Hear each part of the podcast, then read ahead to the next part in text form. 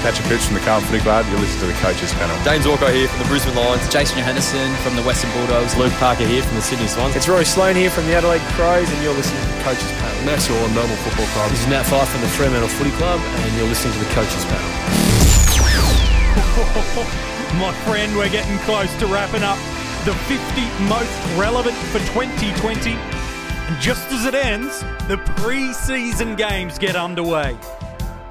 Number seven in my 50 most relevant is who I think's probably once again going to be our number one defender in 2020. I'm talking about Sydney Swan, Jake Lloyd, to talk about this absolute superstar from a fantasy footy perspective. I've got Tim back. Hello, buddy. G'day, how's it going? Mate, it's good. It's it's crazy to believe that while his ownership is quite high still across the formats, he's not this straight up selection in a lot of people's sides. And while there may be some cause for concern, there is a lot to like about Jake Lloyd. Still just the 26 years old, and from a fantasy footy perspective, there's not many that can compete with what he does right across. His best score last year in AFL fantasy, well, it came against the West Coast Eagles. It was a 149 49 possession game.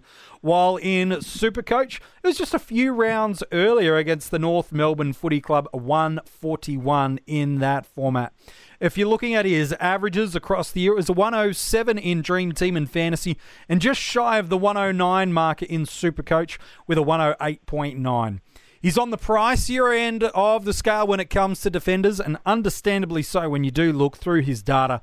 Just a touch shy of 600,000 in Supercoach, not far off the 800,000 marker in AFL fantasy, and just a touch off the 775,000 in AFL Dream Team. For years, Tim, we've talked about Jake Lloyd, and that is because from a premium defensive line, he just ticks every single category off incredibly well for us in every single format of the game. He does, yeah. He's been just basically a premium defender for I think the last three years. Probably he's been yep. up near the top of the board. Um, all formats, like even category leagues and regular draft leagues and everything. He's been uh, one of the first picked in defence for sure. He, he doesn't even miss any games and get injured. Doesn't get suspended. Doesn't really change his role except to get a bit more of the ball. So um, hasn't been much not to like about him. No, th- there's been very little reason to go. Oh, look, I'll probably pass on on Jake Lloyd this year. Even last year, um, some would be a little bit concerned by a, a latter part of the season, and we'll talk about that a little bit later on. But last year, he was fourth in the AFL for total kicks, seventh for total disposals, third in the league for total rebounds, fourth for total meters meters gained, and fourth for total effective disposals. From an overall AFL fantasy and dream team perspective, he was ranked 18th for total points, while it was 17th uh, for total points in Supercoach. Again, there were some big, big numbers being posted last year. He had 25 possessions on average a game. Um, it was absolutely flying. Five score involvements, six marks, and seven rebound 50s. He is, you're right, one of the elite defenders for us uh, across the formats and has been for multiple years. Last year, just purely looking at AFL Fantasy and Dream Team for a moment, he averaged 107 across the season. It comprised of 14 scores of 100 or more. He was able to convert eight of them into scores of 120 plus and three of them above 130. And as great and as consistent and high as those hundreds are, he only dips below 80 in just two games. And really, there's probably only one cause for concern. In round 15, Gold Coast tagged him to a score of 48. No defender got anywhere near the level of consistency of scoring and pretty much the frequency of 120 plus scores that Jake Lloyd did. No, that's right. That's right. He's um he's just a bankable player, really. Like you put him in your team and you know what you're going to get. You can expect pretty safe scores from him um, pretty much every week. So, you know, from that point of view, he's been really consistent. And I know he sort of mentioned he doesn't miss games either. The actual stat on it was that he just missed one game in the last four years. So yeah. it's just another thing, like along with his scoring, that um, one game in four years. I mean, you take that from anyone. Yeah, in in any line, you'd take that level of durability, that level of consistency, and that level of ceiling. And yet, these are arguably M8, M7 sort of midfielder numbers that we'd be happy with in our sides as a defender. This is extraordinary. In Supercoach, he averaged 109 across the season, 16 tons throughout the year. And in fact, between round 1 and 14 in Supercoach, he owned only one of those games he didn't turn up. Yeah, that's how good he is in terms of his consistency. Uh, seven of those 1600s, seven were over 120, and four were over 130. While it was that game he got tagged in the Gold Coast Suns, it was his only score beneath 80. Similarly, in 2018, from an AFL Fantasy and Dream Team perspective, 11 tons, 9 over 110, while in Supercoach, 14 tons, and 12 of them were over 120. That year, he averaged 101 in AFL Fantasy and 112 in Supercoach. Even 2017, he's averaging around the 90 marker across all the formats. He well and truly is, mate, the perfect defensive premium. He ticks all the boxes ceiling, frequency, durability, high scoring basement, and yet he's not in 50 plus percent of sides. What do you think is the thing that's turning people away from wanting to start Jake Lloyd in 2020? Look, part of it's probably the buy round. Sure. Because there's a few other um, defensive premiums in his buy round, and, you know, some people will be starting Docherty or um, just generally betting against Lloyd, I guess, on that regard. Because if you've got one or two others from that buy round, you might think, look, you know, can he repeat it? It was his highest ever average last year. Um, you know, is, is he going to drop even a few points and you pick him up later? And I guess the trick with that is that if you aren't starting him due to having too many others in his buy round, then you're kind of committing to not getting him until round 14 yeah. which is a fair chunk of the season to not have potentially the number one defender. Well, that's right. And remember, the start of his season last year, again, purely focusing on Supercoach at the moment, he had just the one game that he didn't turn up before the bye. If you're choosing to go against him and waiting, oh, I'll just get him on the back half of the season, you, your back half of the season might be gone at that point. Yeah, well, it's it's certainly a risk reward pick, isn't it? You know, you'd be kind of betting against him doing what he's done for really the last two full seasons. Yeah. Extent the 2017 as well. So uh, on that note, like, would there be cause for concern? I know you touched on that he finished the last year wasn't particularly great. Yeah, well, if you look at the past five weeks of the year, he, he posted just the one ton across all formats of the game. Um, so he averaged 92 across the formats um, during that time. And while you go, oh, 92 is not bad, that is a scoring dip of about 15 points from what he's priced at. Because prior to the final five games, he was going at 111 in AFL fantasy and 113 in Supercoach. So I think the key question is well, is the final five weeks an indicator or is there something that took place in that final five weeks that we don't need to be too apprehensive about?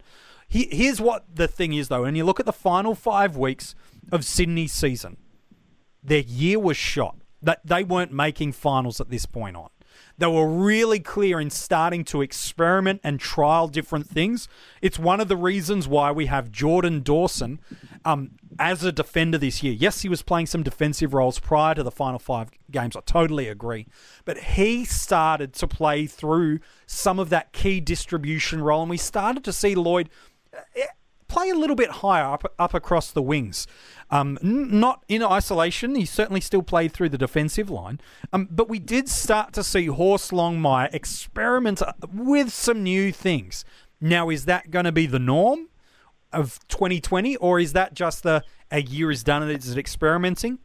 We are in part, I, I believe, I'm, I'm not sure on your take, Tim, going to need to see what the Marsh pre-season games in just a couple of weeks show us I'm probably more of the indicator that I think it's the exception to the rule rather than this is the new normative. Yeah, we definitely have to monitor the, well, I say the pre-season. We're sort of near, nearing the end of the pre-season now, but definitely the, uh, those sorts of games and just to see what Horse says about it, if anything. Um, although we do often see this sort of thing, like you say, when teams are – have got a few games to play with to test things out. And uh, when the whips are cracking, I mean, the best players tend to play in their best position. So. Mm.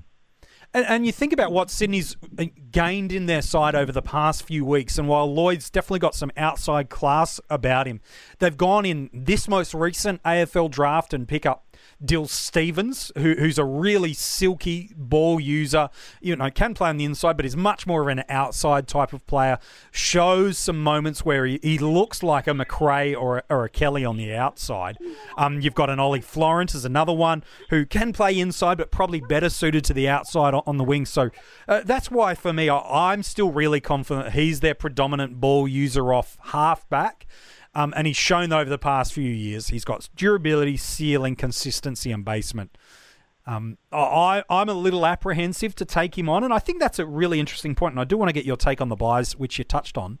Is how many of these popular big name guys in the lines can we take on? I'm hearing people going, I'm going to take Macrae on, I'm going to take Gawn on, I'm going to take Lloyd on, I'm going to take Dusty on, who who we talked about just yesterday in the 50 most relevant how many of these big perceived safe top five or six premiums uh, uh, can we really take on before we start to get a lot of risk in our side? That's the million dollar question, isn't it? yeah. And I guess the the answer is um, you can take on whichever ones are going to drop in scoring. Yeah. Um, or you've got a you've got a similar scoring alternative. So as to who that is, you know, hindsight's a beautiful thing, and yeah. I'm sure we'll all be you know, hindsight heroes in about three months from now. But um, look, you probably just got to look more at the risk factors. So someone like a Dusty or a Grundy, if they're not going to change their role, they really don't miss games. And Lloyd's in this same category. Yeah. You know, the scoring hasn't changed for a while in the right role. And if you don't see any reason for anything to change, then it's you're kind of really hoping that something unusual happens to take yeah. them on. Um, someone like Gawn, who's bit injured at the moment, possibly a little bit of a different story with sure. a bit of an injury history. So you've you've just sort of got to have a reason to do it. And for Lloyd, you know, it's not injury, it's um, it's not age, it's um, it's just more about hoping that his role changes enough that uh, he drops enough that it's fine for you to not have him for three months. Yeah, and, and that is the thing is what gives you that worldview? What gives you that fantasy footy perspective to go, I believe it's going to happen like this. And uh, if you're all in on that, absolutely. Here at the coaches panel, we will never ever tell you you must do this. This is the correct approach. Rather, we will do everything we can to present all the facts and all the information. Yes, certainly share what we might do or our leanings towards is, but at the end of the day, it's about empowering you, starting the conversation, and giving you the tools to make the correct decision you believe for your fantasy footy side. You, you do talk about the multi buy rounds um, through there, Tim, when you want to look at the options that are coming through that may or may not present for you is Sam Docherty, who we've talked about earlier in the 50 most relevant, Bachar Houli, Jack Crisp, um, potentially Connor, uh, not Connor, um, Connor Blakely. I suppose I better say him. Um, you've got a, a, a Luke Ryan, um, Christian Salem. These are just some of the defensive line premiums that you might be factoring into your site. And there is, much like we talked about a few days ago with Stephen Coniglio and the premium midfielders off a line, there's only so many you can have before the buy round. And whether you choose to take on Jake Lloyd or whether you choose to just pick him will be a fascinating thing. Last question for you, Tim, before we do look at where it is as a draft. Say he does average closer to the lower part of the 100 rather than the pushing around the 110 marker, which is where he's priced at for us uh, across the formats. But say he does pull that average back, that's what we saw a bit towards the back of last year, is a bit more, more reflective. So he's around about that 107, 108 price point. Is he still worth starting, even if he drops down to a 102, 103? Uh, if it's only a few points like that, I, I really don't think you lose too much by having him. Yeah. Um, it'd be more if he drops sort of 10 to 15, then it'd be worth not having him until probably round 14. Yeah.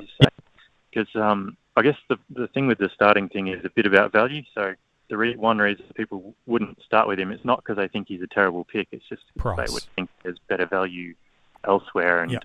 you know they'll get a bit more bang for buck in the first few months not starting him. So it's basically that. Look, I think if it's a few points, it's, it's fine. Um, it's probably more if it's 10 to 15. If you think you'll drop that, then it's you're probably gaining a little bit more that way. Yeah, all right. That'd so my personal take on yeah, it. Yeah, yeah, yeah. So anything around, you know, the five or less sort of a drop, it, it's that you can forecast. Probably still worth that opening selection, knowing what he could do. If you're wrong, in revert, you know, on the other side, if you believe it's a 10 plus point differential, then maybe he could be the one you look to take on and then bring him in either before the buy or, or if you need to make that correction if you're wrong, or after the buy if you believe that's, you know, he's still going to be around that 90 marker. Uh, mate, where yeah, does he. sure. Sorry, I was just going to say, and I know a lot of some people say, look, you need value in every pick in your start team, and the reality is you're just not going to get No. 30 value picks. No, you're not. I know where you can aim for it, but um, when it comes to the very top in the line, occasionally it's, you know, safe score is, is fine. It's just more, a little bit more of uh, how much you weight that, I guess. Yeah, no, no, I think you're right on the money about that run. Where he goes in a draft, though, is fascinating. I do believe he'll be the first defender off the board, as much as there's the preseason hype about Sam Docherty or consistent guys like a, a Laird and a Crisp and, and Zac Williams and all these other players that have featured in the 50 most relevant. I think he's the first defender off the board. Where does he go? Is it anywhere from, you know, pick five to around about 12 that he's disappearing in drafts? Where do you think he goes? Yeah, that's where I would. Uh, I'd say probably you know mid to late first round. Yeah. Um, so if similar to Archie, you're talking mid one hundreds, like 105 ish onwards, and uh, it's pretty good for a defender. You'd take that as your first round pick. Um, it might change slightly if it's a draft league with captains on. Yep. Because as you said, he played every game. He was a top defender, but he was still only 17th or 18th for total points, which suggests that if you need captains in your league, or even as the top defender, he's not going to be as good as someone else you might pick up as a captain. Um, Yeah. So it might drop slightly there, but um, look, I don't think you'd be too disappointed with him if your first round pick. Yeah, I, I agree. I think if you've got no captains on, he's a late first round pick. If it is captaincy on, lock away one of those big captaincy pickups and, and then maybe look to get him on the turn into the second round. Um, Tim, appreciate your thoughts today about Jake Lloyd. No worries, no worries. If you want to go and check out the article on him that's got all the stats, facts, and figures you need to know, it is online for you now at coachespanel.tv. All the other players revealed of the 50 most relevant you can find while you're there. And it's also got all the links about how you can get some exclusive content and early access to a number of other pieces of information that we're sharing here at the Coaches Panel by joining our Patreon army. It helps support the Coaches Panel. And there's a few bonus things that come your way cash leagues, team reveals, and heap of early access, early access opportunities. Tomorrow we hit the player that lands at number six in the 50 most relevant. Who's he going to be? We'll chat to you in less than 24 hours.